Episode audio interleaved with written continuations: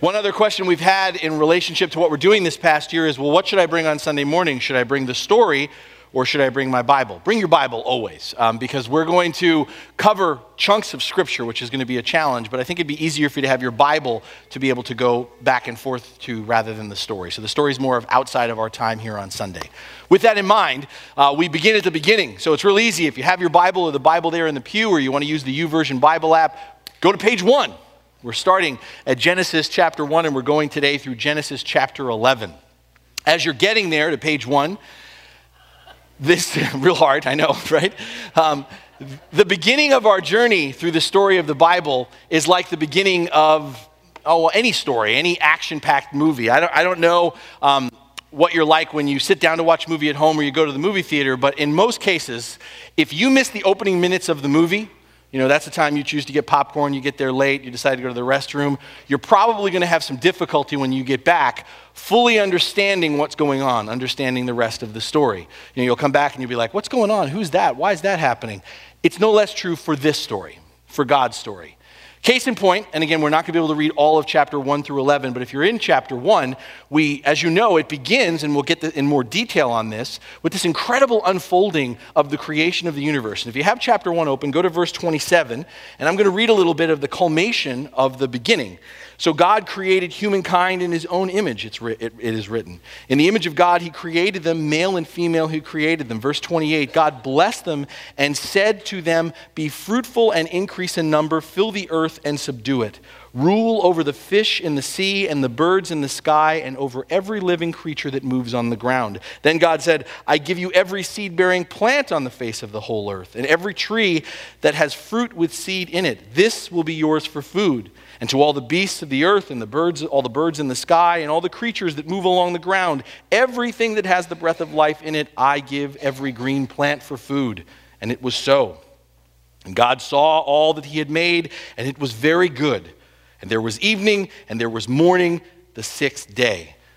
So we have this incredible, I mean, this wondrous picture of the unfolding of the creation of the universe. And then, if you have your Bible still in your hand, just jump just a few chapters. Chapter six, it's not that far, it's like two pages. And all of a sudden, go with me to chapter six. Don't look at the subheading, it'll give it away. But go to verses five through seven in chapter six and hear this. It reads Then the Lord saw how great the wickedness of the human race had become on the earth, and that every inclination of the thoughts of the human heart was only evil all the time. The Lord regretted that he had made human beings on the earth, and his heart was deeply troubled. So the Lord said, I will wipe from the face of the earth the human race I have created, and with them the animals, the birds, and the creatures that move along the ground, for I regret that I have made them. This is the word of the Lord. What the heck just happened? What just happened? I mean, if you missed the first 10 minutes, you're like, what the heck? It was all so good. What went wrong? And that's what we're going to look at today.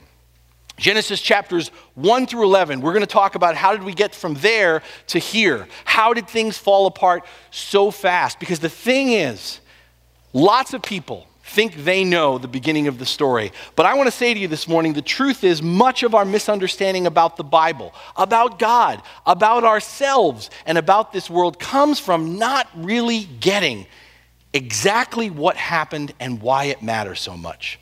So today we're going to look at two things. We're going to look at how it all began, and we're going to look at how it all fell apart. So we start with how it all began. And we're going to dig deep this morning, but there's three observations I want you to have with me in how it all began. I'm going to unpack them, but if nothing else, I hope you see these three things. And they are in terms of how it all began, first, the essence of God's creation is goodness. The essence of God's creation is goodness. Second, the pinnacle of God's creation is humanity. The pinnacle of God's creation is humanity. And third, the purpose of God's creation is relationship. The essence of God's creation is goodness. The pinnacle of God's creation is humanity. The purpose of God's creation is relationship. Let's unpack how it all began. From the very first verse in Genesis, we are introduced to the story's main character, and that main character is God. God is the author, the creator of the story, our story. And what we are told is that God, this God, our God, brings something out of nothing. From the very beginning, we are told there is disorder, there is darkness, there is chaos. In other words, there is nothing. And out of nothing, God creates something. God brings order and structure. The first three days that are recorded in the book of Genesis, days one, two, and three, are about the places the living spaces, if you will, created by God. Days one, two, and three are about the living spaces created by God. Day one, the light and the dark. Day two, the sky and the water. Day three, the land. The first three days are about the places, the living spaces created by God. And then the next three days, days four, five, and six, are about those places being filled with the things those places were created for. So the light and the dark, the sky and the water, the land on days four, five, and six. Four, they're filled with the sun, moon, and stars. Five, filled with birds and sea creatures. Day six, filled with animals and human beings. God creates this universe. And as you know, if you've read this, is everything about creation presented in Genesis is presented poetically and artistically. This is not a science textbook. And when we try to, to make this into a science textbook, we're missing the point. This is something that's presenting a broader canvas. Now, to say what I'm about to say, to say it's not a science textbook, does not mean that there's not a scientific dimension to what is presented in the book of Genesis. Because one of the things that I emphasize for you, and this is the key to that first point, is the essence of God's creation is goodness, is the scientific dimension of what's unfolded here is that God creates with order. God creates structure. God creates boundaries, what we call the laws of nature. Remember the, the best way to think of this out of nothing, God creates something. The essence of God's creation is goodness. What's the implication of this? The implication of this is that we are here, you and I. Life exists not because of an impersonal accident.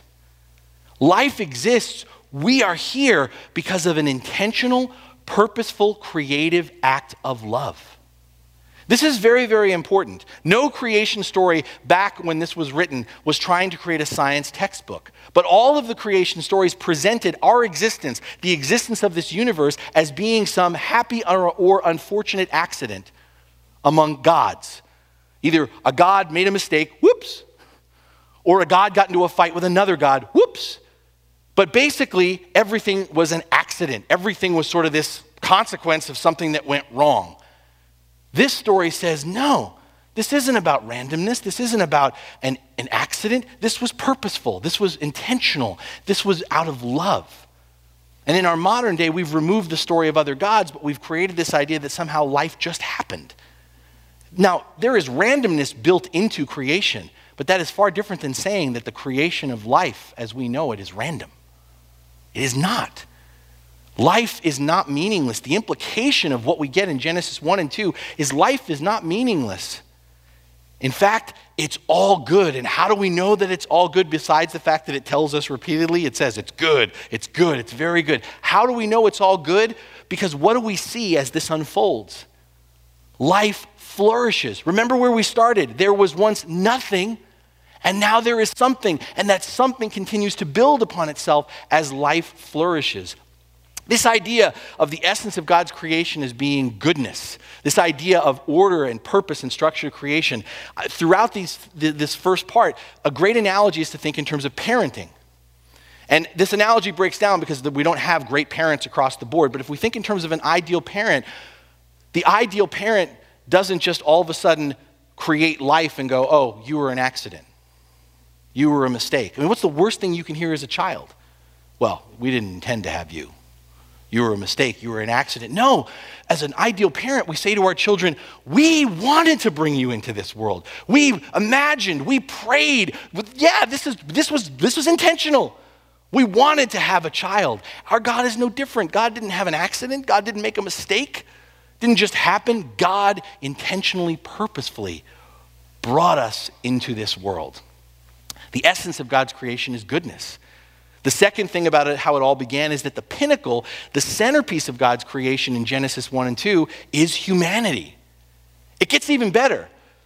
Humanity is the pinnacle of God's creation. Humans, Adam, which is Hebrew for human, Adam and Eve are made in God's image, we're told. We are made in God's image. We are filled with God's Spirit. Ruach, the Hebrew word for spirit. We are filled with the Spirit of God. These two statements are very important that we are made in God's image and that we are filled with God's Spirit. Here's why. Because as good as it all is, nothing else in all creation bears that mark. Are you hearing me this morning? Nothing else this morning has that impression put upon it, is reflective of the image of God, is filled with the Spirit of God. Not the Spirit of life, the Spirit of God. Everything else in all creation, plants and animals, as good as they are, as incredible as they are, are secondary to us. The pinnacle, the centerpiece of God's creation is humanity. What's the implication of that? Now, for some of us, we think the implication of that is we're awesome, we can do whatever we want, we rock, it's all about us. No. The implication of what Genesis 1 and 2 presents is much more deep and meaningful than that. The implication that the pinnacle of God's creation is humanity, is us, is first, we don't create our own meaning. Hear that, my brothers and sisters. We don't create our own meaning. We live in a world where more and more we tell ourselves, others tell us, that I am whoever and whatever I want to be. Not true. I am not whoever and whatever I want to be. I am made in the image of God. You are made in the image of God. We are made in the image of God. First and foremost, we are reflections of God's character out in the world. We bear that first. We don't get to change that. We are reflections of God's character in the world. The implication of being the centerpiece of God's creation is that we are reflections of God's character out in the world. We don't create our own meaning. But it also, another implication is we don't define our own purpose. Again, we live in a world where more and more we tell ourselves or tell each other or convince ourselves, I can do whatever I want to do. Not true. I'm really sorry to burst everyone's bubble. You can't do whatever you want to do. We can't do whatever we want to do because not only are we reflections of God's character out in the world, we have also been filled with God's Spirit, we are representatives of God. We have been appointed to rule on God's behalf. We are created in the image of God to not only reflect God's character, but to represent God to the rest of creation.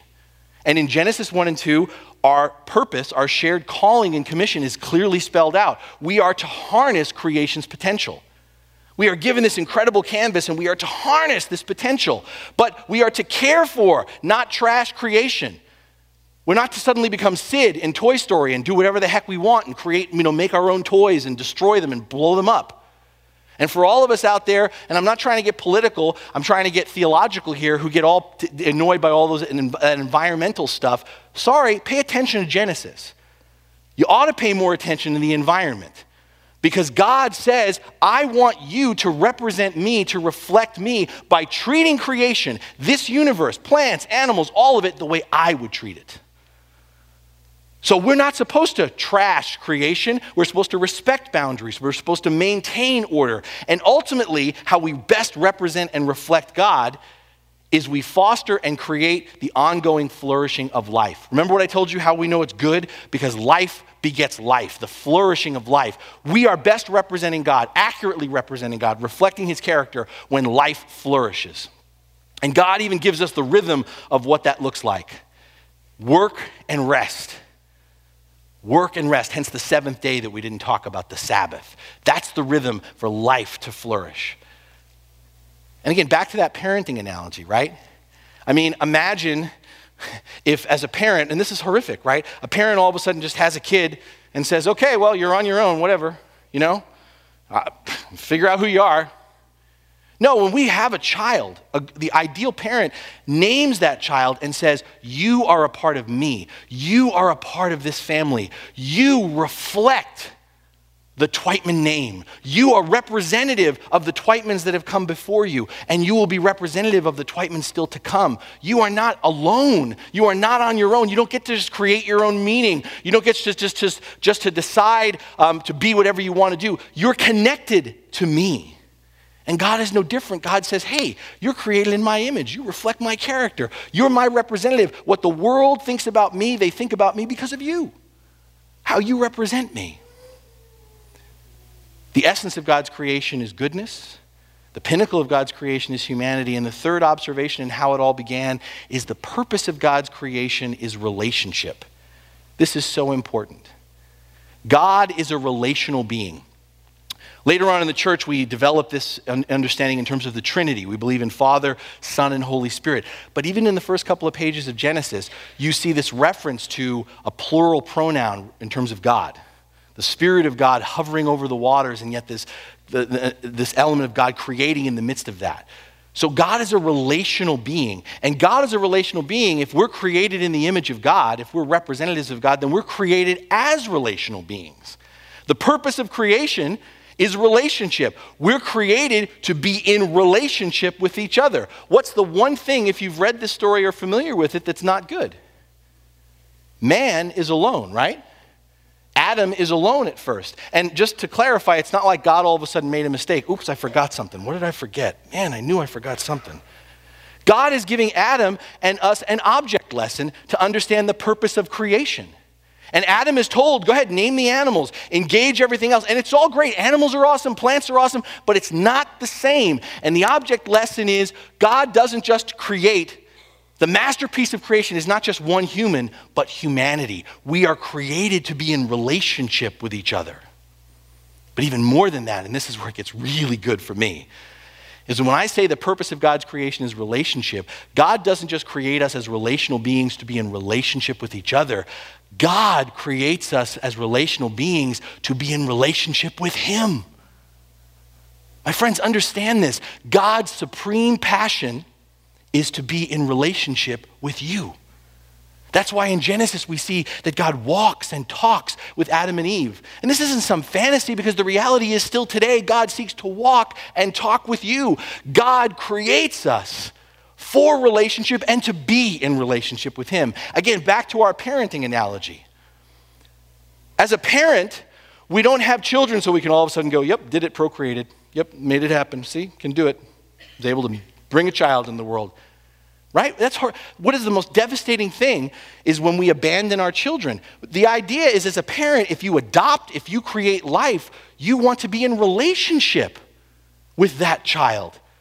My daughter, we just took her to the airport to go back to school yesterday, and I miss her already. It's, uh, I'm dying inside. Have a little pity party. Just give me two seconds. Just thank you.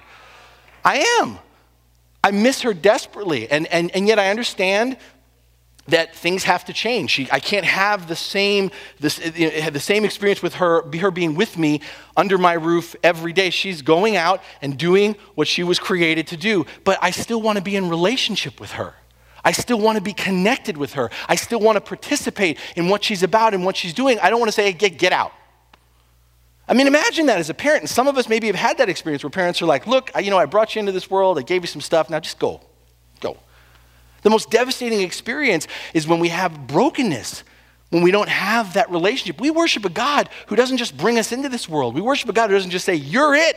You're the pinnacle. We worship a God who says, I brought you into this world. You're the centerpiece because I want to be in relationship with you. I want to hang out with you. I want to go on the journey with you. And you're not always going to be in the same place, but wherever you go, whatever you do, I want to be there. We worship a God who creates us to create. And he wants us to engage relationship with him through the work of our creativity. That's why we say that worship isn't just this time that we spend. Worship isn't singing or praying or communion. Worship is what we do with our lives. Because God says what you do with your lives, how you fill your life, how you create, that's how you're in relationship with me. All of our lives is our act of worship. And here's the thing God so much wants to be in relationship with us, He empowers us, He equips us and He seeks to guide us. One observation, just to show you that this is true, is I told you, day seven, God rests. God does something really, really interesting, right? God works and then He rests. But God tells us it's the other way around for us. God, in creating us for relationships, says, Look, I'm going to set everything you need out there. I'm going to make sure you have everything you need. I'm going to do the work so that you can rest first in order to work. Do you understand that? God says, rest in the, everything that I've given you, that everything you need, and then create, then work. And let me tell you, we're not haven't gotten to sin yet, but one of the manifestations of sin is when we get that backwards and we go, no, no, no, no, I got to work first before I can rest. Because functionally, what you're saying is, God hasn't given me everything I need. So I got to take care of all this and then I can rest, which ultimately means your rest and your work isn't relying upon God, it's relying upon you. And that's why, for many of you who live that way, I'm going to work in order to rest, never rest because you're never done working. You know it's true. You go on vacation and you need a vacation from your vacation.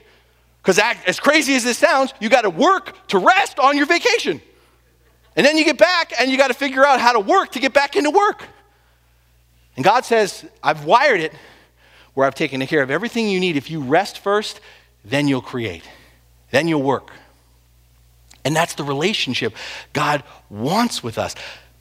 And as parents, isn't that what we seek with our children again as well? We want to be in relationship with them, and don't we try to provide for them? Don't we provide, give them things along the way to get them there so that they can flourish in life? How many of us have conversations with our kids where we're like, why are you working so hard? What are you chasing after? We, this is what we provided for you. And how many of you, maybe you were that kid, are like, oh, no, no, you don't understand. This is going to be great. I, this is, thank you so much for all your help, but I choose to do it myself. Thank you so much. I choose to figure it out on my own. How's it going? We have a God who the essence of everything he's created is goodness. That we're the centerpiece of that. That, that he wants to be in relationship with us. And the word that we use is covenant. This first part of our series is about covenant. Covenant's a fancy word for relationship. And what we see in the beginning of Genesis, how it all began, is a covenant, a relationship of love. It's a relationship of love where it's not an accident or a mistake, it's intentional. Where it's, we have a sense of belonging, a sense of identity and responsibility. We know who we are, we know what we're about by this God. And that we are, God wants to be with us. He wants to be in relationship with us, just not just cut us loose. It is a relationship of love because God gives us life, that's love. Because God gives us significance, that's love. And because God gives us purpose. But when I say it's a covenant, a relationship of love, understand something else, which will be our bridge to our next part about how it all began. When we talk about love, we see from the very beginning that love is a sacrifice. Think about it. God sacrifices by delegating to us. God does this incredible creation of a universe, an amazing universe, and says, All right, I'm going to be, have me reflected by you. I'm delegating to you. I have created the ultimate driving machine. You know, you ever think about like your, your you ever, maybe any of you have a car that you were going to let your kids drive? Give them the keys to your car. Okay, you can drive, the beat up one over here, not, the, not, not my baby. God creates this incredible universe and says, Here you go. Here are the keys. God creates this incredible universe, and that love is a sacrifice not only because He delegates to us, but He trusts us. He says, I'm going to take responsibility for what you do now. When your parents have that sweet ride, right, and they hand you the keys, whose insurance are you driving under? Theirs. When you crash it, when you get into an accident, when they come, they're gonna, and they go, Oh, it was my kid's fault. I don't care about your kid, it's your car, your insurance. God says, I'm going to trust you. I am going to bear responsibility for what you do. So, how the rest of creation sees me is going to be based upon what you do. That's love. And that kind of love to delegate, that kind of love to bear responsibility is about risk. And the risk of love is present in the goodness of creation. When Adam and Eve are given, and we are given the same, the freedom and the power to choose. One thing to notice here this is a covenant of love, a relationship of love, but God does not force love. We are given the dignity of a choice of how to live, of how to build, of how to create. And that's why God, in the midst of this grand universe He creates, localizes everything in our story in a garden, right? In a garden with two distinctive trees that are called out. And maybe this will help you understand why these trees are called out. Because on the one hand, there's the tree of life, and the tree of life is exactly what it says it is it's the root, it's the source. Up until now, God has provided and defined what is good and not good. Stay connected to the tree of life, to the source, and you live, you flourish. All good. And then there's another tree that God calls out in the garden and says, That's the tree of the knowledge of good and evil. And God says, Don't eat from that tree.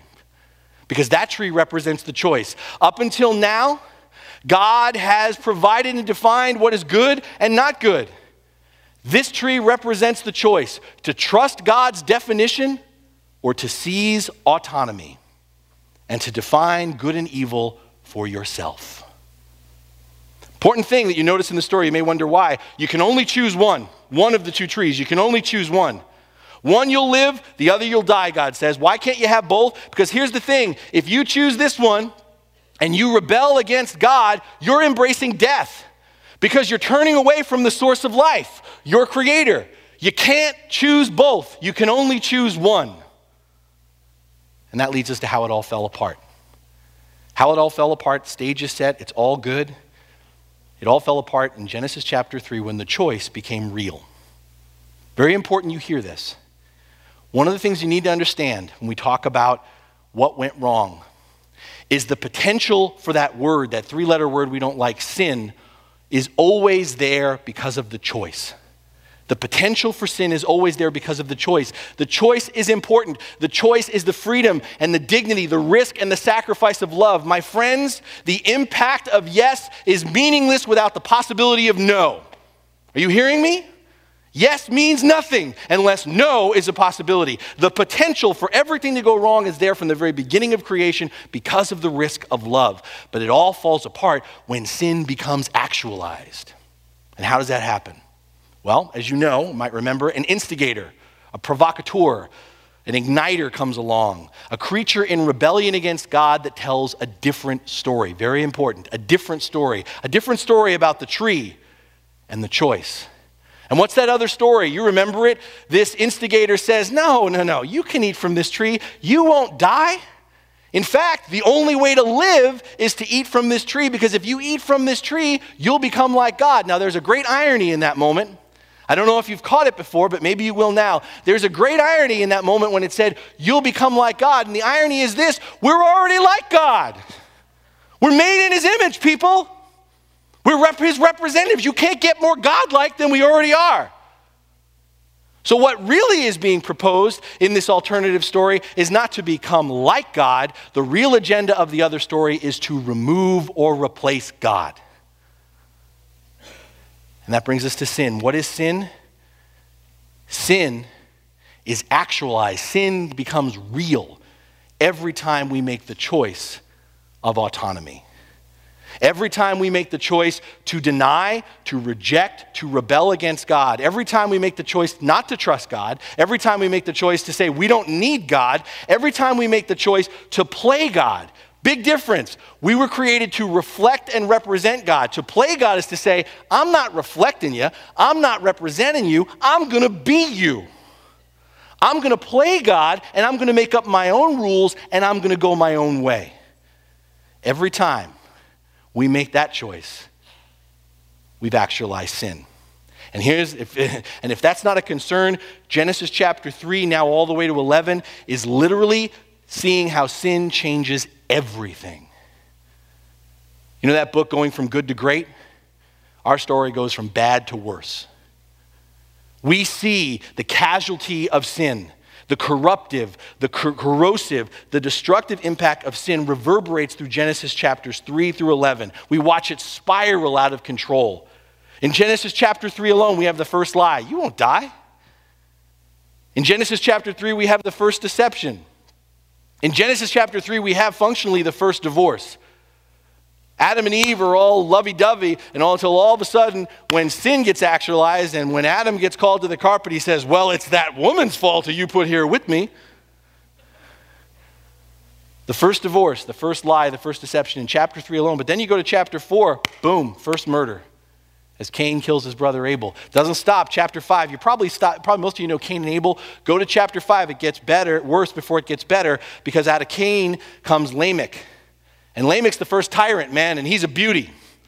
Lamech is all about violence and vengeance. He lives to conquer and enslave, and he is good at it.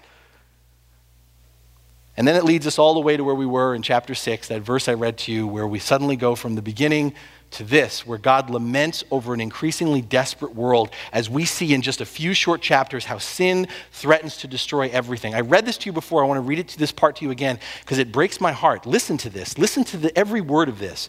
When God is lamenting over an increasingly desperate world, and it says, He laments because every inclination of the thoughts of the human heart was only evil all the time. That's the plague of sin. Now, some of you are probably like my son, right? You hate this story. You're like my son, you're like, man, Adam and Eve, talk about a bunch of losers. Oh my gosh. You know what? I wish I was there. If I had been there, I would have made a different choice. And I'm venturing to guess that there's a handful of you that are like, you probably won't admit it out loud. My son's pretty good about just, just calling it out. But you're like, you know, that's true. I wouldn't, come on. Snake, I wouldn't have chose the tree. It's all good. You think I wouldn't I would have chose differently. Because you see, some of us here today think that the problem of sin is a personality problem, right? Right personality, no problem. Right?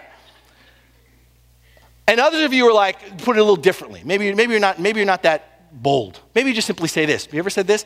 You know what? If we just got rid of all the bad people, the world would be a better place. Right?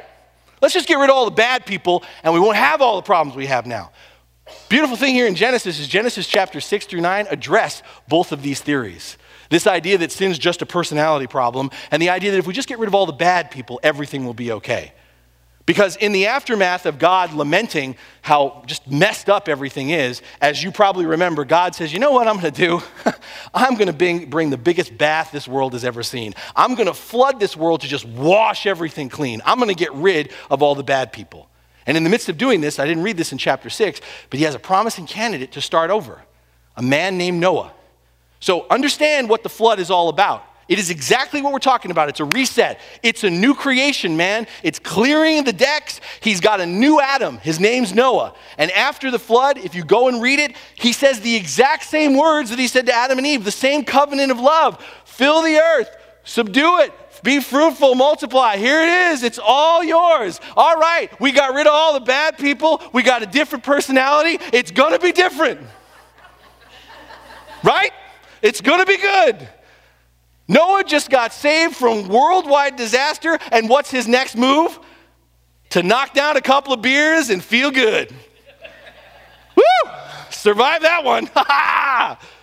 he gets drunk. Don't miss the irony of this reset. It's back in a garden, and once again, humanity is naked and ashamed. As Noah is drunk, so drunk he's fallen asleep, his sons come out and take advantage of his drunkenness. And then Noah gets up, probably with the worst hangover ever, and curses all of his children. And we have in the next chapter, chapter 7, the building out of the cursing of a family, the separation, the divorce of a family, the table of nations. That's right. Our response is to buckle up and get ready for battle.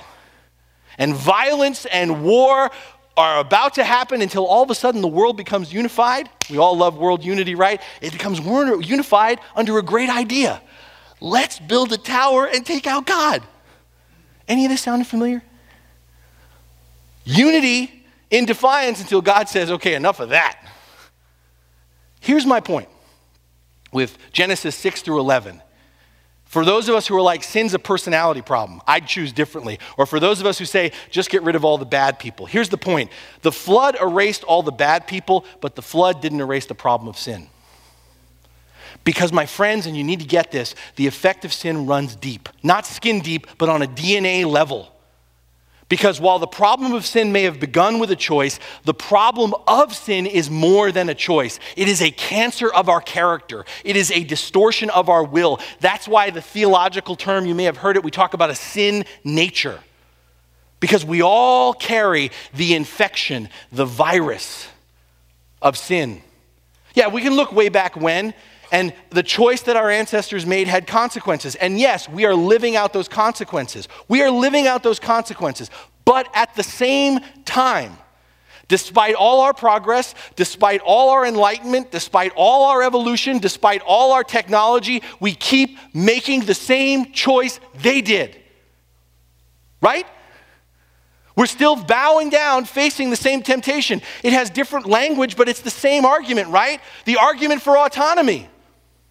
We all have those moments when we go, we don't need God. We all have those moments go when we say, we don't trust God. We may be bold and active about it, but some of us are much more passive when we go, eh, I'm not going to pay attention to that. Eh, no, no, God, that's not your territory.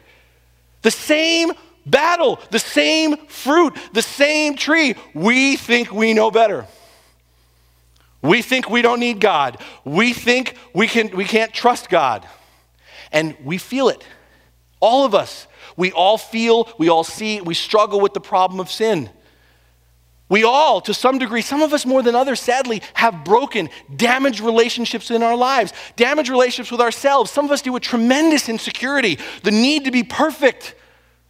Some of us deal with broken relationships with, our, with each other, breakdowns in our marriages, in our families, amongst other people, great prejudices and burdens that we're carrying. We have breakdown in our relationship with God where we have a hard time reconciling God, feeling close to God, hearing God. We see, we feel, we experience the struggle of the problem of sin. Go back to the very beginning, the same two major outcomes of when sin gets actualized in Genesis chapter 3 are reverberated through our lives. What's the first thing that happens when sin gets actualized with Adam and Eve? Shame. These people were one flesh, they were partners. They worked together. They shared everything. They were naked in every sense of the word physical, mental, emotional, spiritual, and they were unafraid. All of a sudden, when sin comes into the world, when they decide to go their own way, they are shamed. They're afraid of vulnerability. They hide. Are we any different? How many of us are carrying shame in our lives? How many of us are afraid to get real? How many of us get honest? But even to the people we're really, really honest with, there's a level we still won't go because we can't be that vulnerable. How many of us are hiding? Still. We put on faces, we're you know, ducking and dodging. It's the same thing now. And you remember in that story, as shame comes into the world, God comes down and God's like, Where are you? He's not asking because he doesn't know. Where are you? I see everything, I know everything. And shame, the, the other big reverberation from sin, is blame. Okay, let's get real. What's going on here? And do they go, Yep, you're right. Man, we screwed up. We need you. No, her fault. His fault. Your fault. And if I take a show of hands around this room to show you that this is still alive and well, you got the cancer, you got the virus along with me. If I were to ask you about personal, public, global problems, the last person you're going to point to is you. You're going to blame somebody else. You're going to blame your spouse. You're going to blame your kids. You're going to blame your boss. You're going to blame those people, that country, that party. Blame is alive and well. We see, we feel, we struggle with the problem of sin, the broken relationships, hiding, the fear of vulnerability, the shame, the blame, the, the lack of intimacy in our lives, and we still are dealing with the same outcomes. The biggest thing we all fear is death, physical death. But friends, you know this. Way before we die, whenever that comes physically, we die a thousand deaths because of the problem of sin. And the deaths that I'm talking about, and you've experienced them, are the deaths of lies in your life, betrayal in your life, the death that comes from deception in your life, the death that comes from divorce. And I'm not just talking about marital divorce, I'm talking about people you cut yourself off from or been cut off from. We deal with the effects, the death that comes from murder, not just physical murder, but the people we murder in our hearts and in our minds. We deal with the effects of sin, the death that comes from destruction and violence and war and slavery. We are how many years along, and our solutions are no different. In case I lost you in my passion, let's review one more time how it all went wrong. Sin is actualized every time we make the choice of autonomy. Every time we make the choice to deny, to reject, or rebel against God, every time we make the choice not to trust God, every time we make the choice to say we don't need God, every time we play God, and by play God, I mean instead of representing, reflecting God, we make our own rules, we go our own way, we have engaged the reality of sin. Sin is actual, actualized every time we make the choice of autonomy. But in case you missed it, the problem of sin is more than a choice. It's a cancer of our character. It's a distortion of our will. And the net result, how you can see that, is you and I, myself included, we're addicted to ourselves. We are self absorbed. We are self centered. It's all about me, right? And we all think we can fix it. We just get some self help, we just give some self love, we just give some self affirmation, and we pile it on, and you got your gurus and your books and all the things that you do, and yet every single one of us, we get a little bit of progress, but we're still filled with self doubt, self criticism, and self hate. Because the problem of sin is more than a choice, it's this addiction to self. We got what we wanted, we got autonomy, baby. And it ain't everything we thought it was cracked up to be. And we sit here and we realize relationship is broken. We're not in relationship with ourselves. We're not at peace with ourselves. We don't know how to be in full relationship with each other. We get close, but, and we don't know how to be in relationship with this God. We can't help ourselves. We've fallen and we can't get up. Sin changes everything. That's what I want you to walk away with today. Even more than the first part, sin changes everything. This isn't a minor problem, it isn't even a major problem. It's the problem. Because rejecting and rebelling against God's purposes, however you want to frame it, slice it, dice it, rebelling and rejecting against God's purposes, order, and structure distorts our humanity. It damages our relationships and it threatens to destroy all that is good in this world. Houston, we have a problem. But is there a solution? Does God have a solution?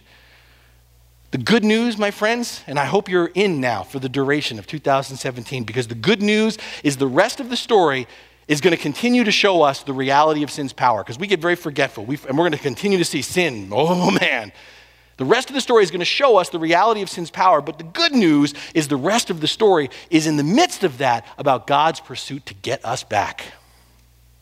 In fact, in the midst of this opening, there are even clues to God's salvation plan, hints and whispers in Genesis chapter 3, promises, if you looked at it, if you read it, of a wounded victor, a mighty warrior who will defeat sin and conquer death, not through the force of our will, but through the choice of his undying love.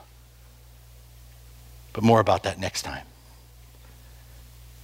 As we close, Beloved, God's great passion is not the sun, the moon, or the stars. It's not the birds or the bees or the flowers and the trees. God's great passion is us.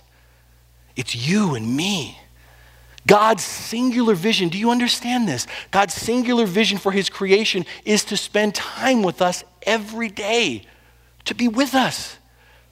And God's singular purpose, it's not complicated is to empower, to equip, and to guide us to fill the earth with life, with color, and with beauty. The vision is clear, the purpose is stated. But the story opens with a big bang. And it's not the big bang of some impersonal accident, some act of randomness. The story opens with the big bang of humanity's outright rejection of the revelation of God's purposeful and ordered love. But the good news is what we'll see over this next year, and it's going to be a good year. What we're going to see over this next year in the story is even though we keep rejecting, even though we keep rebelling, even though we keep denying God, even though we can't help ourselves, even though we can't choose God, God keeps choosing us choosing not to let us go, choosing to bring us through it all, no matter what it is, and choosing to lead us home. Amen.